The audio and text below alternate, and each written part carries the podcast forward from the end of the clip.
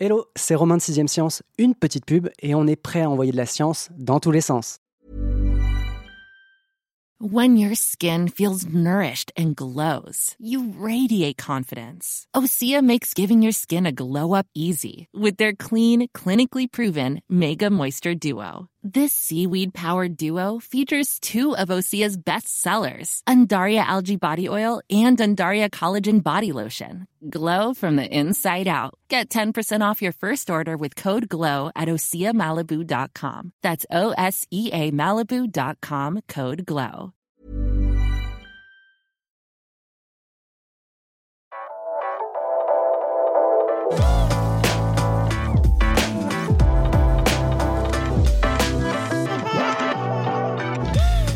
Peu de dire que Nietzsche, Johnny Hallyday, Jennifer, Kyo et Grand Corps Malade n'étaient pas d'accord sur tout. Sauf peut-être un point, ou plutôt une phrase Ce qui ne te tue pas te rend plus fort. Je m'étendrai pas sur la qualité très variable des textes et des morceaux.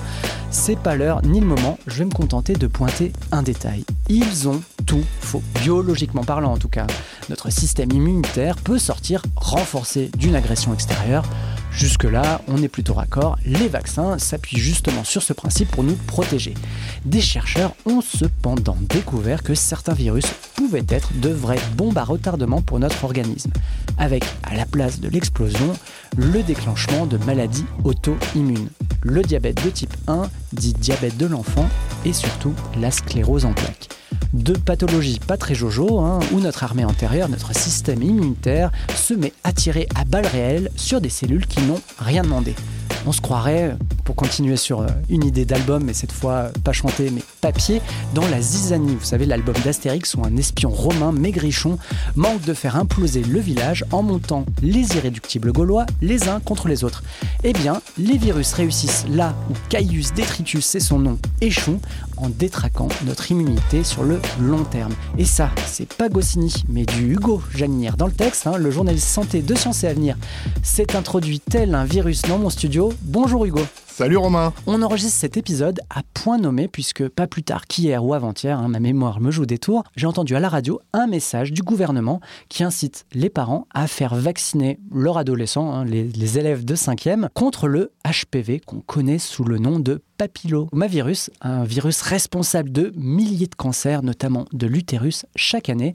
Cette relation entre virus et euh, lésions précancéreuses, qui peuvent mener à des cancers, c'est pas forcément quelque chose d'évident aujourd'hui. Quand on pense virus, on pense maladie et souvent maladie immédiate. Oui, tout à fait. On pense à une infection, alors qu'elle soit bénigne ou gravissime, voire mortelle. On pense à, une infection, mais les virus peuvent avoir des effets à retard, en fait. Et dans le cas des papillomavirus humains, donc les HPV, il y en a plus d'une dizaine, comme ça, de différents types.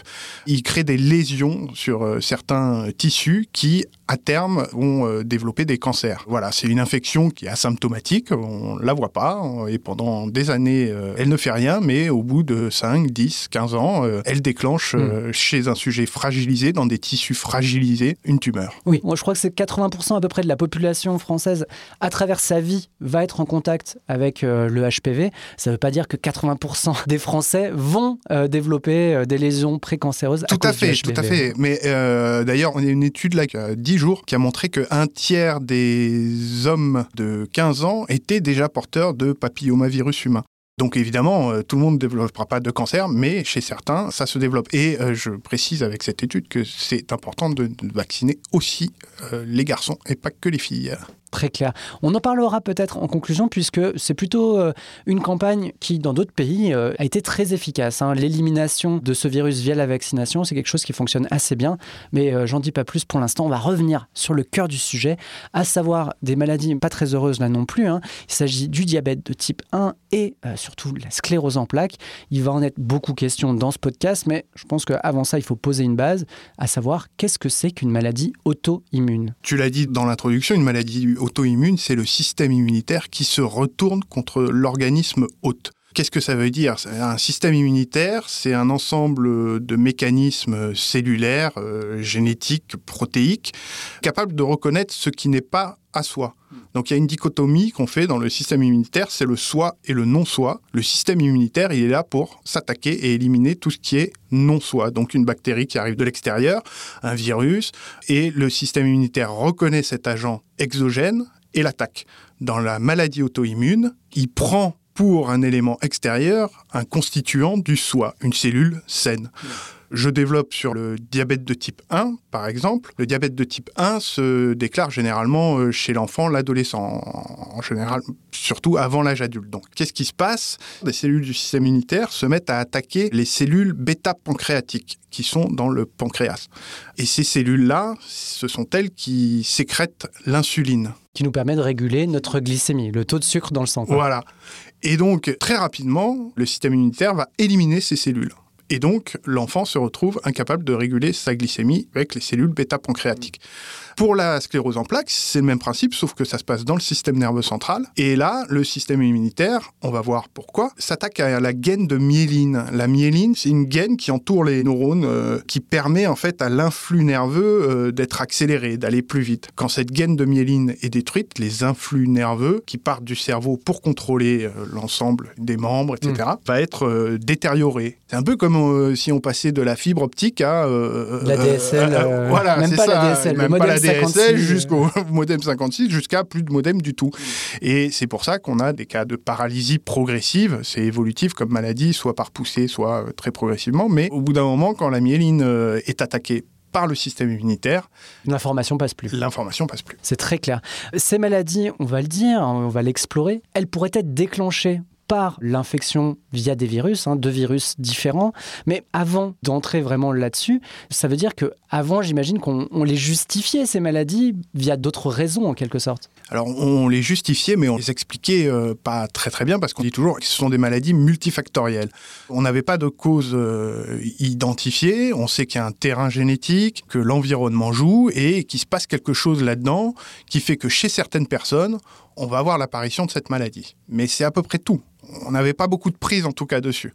Donc on les traite, on ne peut pas les guérir du tout, mais aujourd'hui, on peut peut-être les prévenir. Qu'est-ce qui leur a mis la puce à l'oreille? Qu'est-ce qui leur a dit, tiens, et en fait, et si c'était un virus peut-être qui déclenchait, qui lançait les hostilités? Dans le cas du diabète, on a retrouvé dans des tissus euh, pancréatiques des traces de cette infection au Coxsackie virus B. Coxsackie virus, c'est une famille de virus que personne connaît, sauf qu'en fait, euh, on le chope tous. Oui, c'est ça, c'est 90 ou 95 90 95 de la population chope euh, des Coxsackie euh, virus. Alors, pour les parents qui nous écoutent, peut-être dans la famille des Coxsackie virus, il y en a qui provoquent le fameux pied-main-bouche. Hmm. Voilà, j'imagine que les parents voient à peu près qu'est-ce que ça donne. Des, des boutons sur la paume des mains, sur les pieds, et puis tout autour des bouches, généralement dans les crèches on voit ça chaque année. Euh, voilà. Mais euh, je vous rassure, euh, c'est pas le même Coxsackie virus. Voilà. Mais c'est cette famille de virus, donc il y en a plein de sortes. Et qu'est-ce qui fait en gros ce, virus pour que, tu l'as dit, 95% hein, de la population va être infectée, souvent, bah, tu le disais, mm. assez tôt dans sa vie. Évidemment, sur ces 95%, il y en a très très peu où ça va, entre guillemets, mal tourner. Mais euh, généralement, ce virus, quand on est infecté, soit on développe une petite maladie, soit on est asymptomatique, il ne se passe rien du tout. Notre système immunitaire se défend très bien et l'élimine. Tout à fait, sauf que dans certains cas, alors il y a plusieurs hypothèses sur qu'est-ce qui se passe avec ces infections pour que ça déclenche un diabète. En principe, le système immunitaire réagit, il crée des anticorps, les cellules s'occupent de nettoyer tout ça et tout va bien, on s'en rend pas compte quoi. Mais dans certains cas, il peut y avoir une infection qui est un peu plus persistante chez certaines personnes et qui va euh, chauffer un peu le système immunitaire, qui va créer une inflammation euh, persistante et qui va le conduire à, plus savoir trop où il est. Hmm. Donc il continue de combattre ce virus dans le pancréas jusqu'à trop s'échauffer et euh, s'attaquer aux cellules bêta-pancréatiques. Une autre hypothèse, c'est celle du mimétisme moléculaire, qui semble de plus en plus crédible. En gros, sur ce virus, il y a des antigènes, donc des motifs moléculaires sur le virus, des marqueurs, voilà, que le système immunitaire reconnaît et auxquels il s'attaque. Sauf que ce marqueur ressemble tellement à d'autres modèles qu'on trouve sur des cellules saines, en l'occurrence les cellules bêta-pancréatiques, que le système immunitaire va aussi attaquer les cellules en se disant mais tiens mais ça c'est du virus donc euh, j'attaque et non c'est pas du virus c'est les cellules bêta-pancréatiques. C'est la différence entre le zèbre et le cheval quoi. C'est euh, le système immunitaire fait pas la différence, il attaque le cheval aussi quoi. Voilà, c'est un, un tir ami. Oui exactement, c'est ça un tir fraternel, euh, friendly fire pour ceux qui jouent aux jeux vidéo. Et qu'en est-il dans le cas de la sclérose en plaques? C'est un autre virus, j'imagine, qui intervient. Oui, c'est euh, l'Epstein-Barr virus qui, comme les Coxsackie-virus, euh, touche 90 à 95% de la population, souvent dès l'enfance. Ce qui a motivé euh, notre papier dans Science et Avenir sur comment les virus détraquent l'immunité, c'est qu'en 2022, une vaste étude épidémiologique d'ampleur hors norme a apporté la preuve que c'était bien l'Epstein-Barr virus qui allait jouer le rôle de déclencheur de la sclérose en plaques chez les jeunes adultes. Alors comment ils ont fait? Ils ont suivi 10 millions de jeunes Américains qui s'engageaient dans l'armée américaine ce qui permet de disposer d'analyses sanguines régulières parce qu'il y a un suivi médical dans l'armée, euh, voilà, avant, euh, pendant et même après. Et ils se sont rendus compte que l'infection par l'Epstein-Barr virus multipliait par 32 le risque de déclencher la sclérose en plaques. C'était une suspicion euh, qui existait depuis 2003 elle a été confirmée euh, en 2022 de façon certaine. Alors, ça ne veut pas dire que tous les gens qui chopent le Epstein-Barr virus auront une sclérose en plaques, évidemment. Tu une très bonne citation de Develyne Manet, directrice de recherche euh, dans ton papier, qui dit que, en gros, l'infection si elle est nécessaire, n'est pas suffisante. C'est plutôt un motif de réassurance là-dessus. Euh, c'est pas parce que vous avez ce virus. Globalement, tu le disais, hein, ces virus, quand ils nous infectent, peuvent donner des maladies, pour certaines pas très fun, mais dans l'écrasante majorité, voire la quasi-totalité hein, euh, des cas, on ne présente aucun symptôme. Notre système de défense, il est à peine chatouillé par le virus. Tout à fait. Sauf à présenter, ce que tu disais, hein, des faiblesses, un terrain favorable à la propagation de ce virus et euh, justement aux effets délétères euh, qui vont amener au déclenchement des maladies auto-immunes.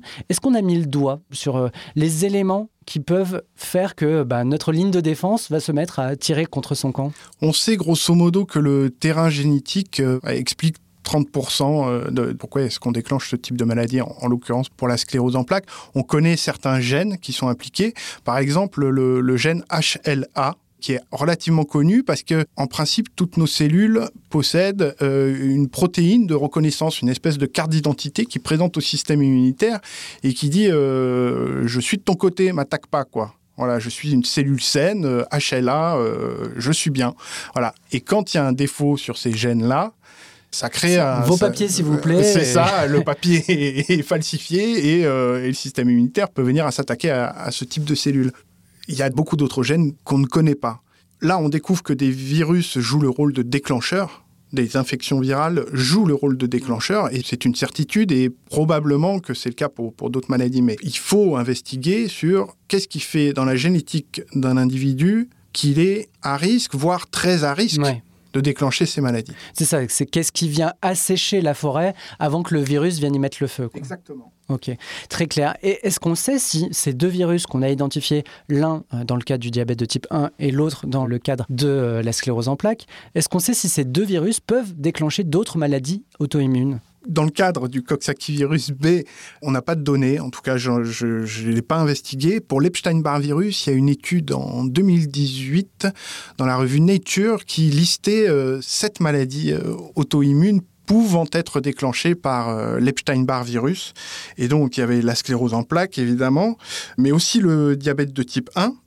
Et puis, euh, la polyarthrite rhumatoïde, le lupus systémique, l'arthrite juvénile, le syndrome de l'intestin irritable et la maladie cœliaque. Ok, ouais, donc là, on tient quand même un bon suspect. Hein. on tient un bon suspect, mais on n'a pas le même euh, degré de validation qu'avec la sclérose en plaques, mais il va falloir investiguer ça plus avant. Oui. Mais on connaît tous un moyen de se protéger euh, des virus aujourd'hui, c'est d'agir en amont via la vaccination.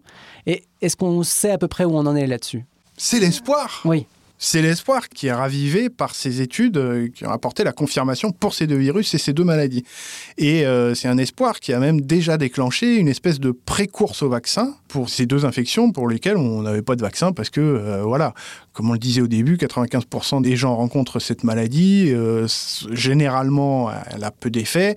Mais du coup, il y a beaucoup de laboratoires qui s'intéressent et qui font Ah, tiens, il y a, peut-être des vaccins à faire. Parce que si tu dois vacciner 95% de la population. Voilà. Et alors, pour, vacciner 95% de la population, il faut un, rationnel solide parce que les gens euh, n'acceptent pas forcément de se vacciner s'il n'y a pas de bonne raison de se vacciner. Et quand il n'y a pas de raison de se vacciner, ils ont raison. Hmm. Il ne faut pas se vacciner pour se vacciner. Au préalable, il faut identifier les marqueurs du terrain. Euh. L'idéal serait de pouvoir identifier les personnes qui sont à risque et chez qui une infection euh, aurait plus de, je sais pas, 10, 20, 30% de chances euh, de déclencher des maladies auto-immunes qu'on se traîne quand même toute la vie et qui sont des maladies graves. Pour le diabète de type 1 et la sclérose en plaques, c'est beaucoup de contraintes, beaucoup de souffrances, même si on les traite de mieux en mieux, c'est quelque chose qu'on se traîne à vie. L'inconvénient dans tout ça, c'est quand même que la vaccination repose sur le fait de faire entrer dans l'organisme un bout de virus qui est affaibli, certes, mais là, on vient quand même de passer un moment à dire que ces virus en apparence inoffensifs pouvaient causer des maladies aux répercussions tonitruante. Donc il y a quand même un travail de pédagogie, euh, j'imagine, hein, autour de euh, cette vaccination, puisque ces virus sont, sont, quand même pas aussi inoffensifs qu'on veut, bien, euh, qu'on veut bien le dire. Tout à fait, c'est là que ça devient compliqué, et c'est un risque dont m'a parlé Roberto Malone à l'Institut Cochin, c'est de se dire, mais si l'infection virale risque de déclencher telle maladie auto-immune? Et qu'on met une version qu'on dit euh, affaiblie euh, du virus pour vacciner les personnes, est-ce qu'on risque pas justement d'accélérer le développement de ces maladies? Et c'est une question sur laquelle euh, les chercheurs travaillent justement, parce que si je reprends l'hypothèse du mimétisme moléculaire, si on présente au système immunitaire cet antigène qui ressemble beaucoup à celui que possèdent des cellules saines, on pourrait déclencher par la vaccination la maladie auto-immune, ce qui serait évidemment inacceptable. Pour l'instant, les essais vaccinaux qui sont menés, que ce soit sur le Coxsackie-virus ou l'Epstein-Barr virus, ne montrent pas ça. Mais on en est sur des phases 1, phase 2 pour Moderna et l'Epstein-Barr virus. Donc, allons-y prudemment. La solution, c'est de faire en sorte que le virus qu'on présente à l'organisme via la vaccination soit dépouillé des motifs moléculaires qui pourraient poser problème. ceux qui sèment la confusion. Voilà. Donc ça veut dire qu'il y a un effort alors, de pédagogie, tu disais euh, certainement, mais ça c'est pour après. Avant ça, il y a un effort d'ingénierie biologique à faire dans la conception de ces vaccins. Et donc les essais qui sont menés actuellement, il y a trois, quatre laboratoires euh, qui sont là-dessus, euh, Sanofi, Moderna, etc., les grands groupes, est aussi de vérifier ça et d'être très prudent là-dessus, parce que tu ne m'auras pas posé la question, mais il y a eu quand même un scandale dans les années 90 avec le vaccin contre l'hépatite B qui a été accusé de déclencher la sclérose en plaques. De nombreuses études épidémiologiques ont montré que ça n'était pas le cas. Sauf que le problème des maladies auto-immunes, c'est qu'elles ont tendance à se déclencher euh, chez le jeune adulte. Alors, pour le diabète de type 1, c'est encore différent, c'est plus jeune. Mais pour la sclérose en plaques, c'est chez le jeune adulte. Et donc, pour couper court aux, polémiques, on avait décidé d'arrêter d'administrer le vaccin de l'hépatite B à l'adolescence et de le faire chez le jeune enfant. Depuis qu'on fait ça, il n'y a plus de problème. Personne n'accuse le vaccin de l'hépatite B de déclencher la sclérose en plaques. Euh, voilà. Donc peut-être qu'en vaccinant à l'enfance, parce qu'un système immunitaire euh, chez l'enfant est difficilement comparable à, celui plus souple, j'imagine. Plus souple, euh, à la fois moins enrichi, il connaît moins de choses, mais avec beaucoup plus de réactivité. À la fois euh, des barrières qui sont finalement plus basses, donc elles laissent rentrer peut-être plus facilement euh, euh, les, les, intrus, mais en même temps plus résilient et plus apte à s'adapter. Exactement. Ok, très clair. Et euh, tu as parlé de Moderna, tu as parlé de Sanofi. Tu disais que dans le cadre euh, du HBV, euh, le donc Epstein-Barr virus, le, vaccin était au stade 2. Alors, c'est quoi? C'est 2 sur 3, c'est ça Alors, pour obtenir une autorisation de commercialisation, il faut des essais de phase 3 sur plusieurs centaines ou plusieurs milliers de patients qui ont eu des résultats. Là, le maximum, c'est Moderna qui est en phase 2 sur 270 patients. Sinon, les autres, du côté Coxsackie virus, c'est des phases 1 encore, donc chez euh, quelques dizaines de patients.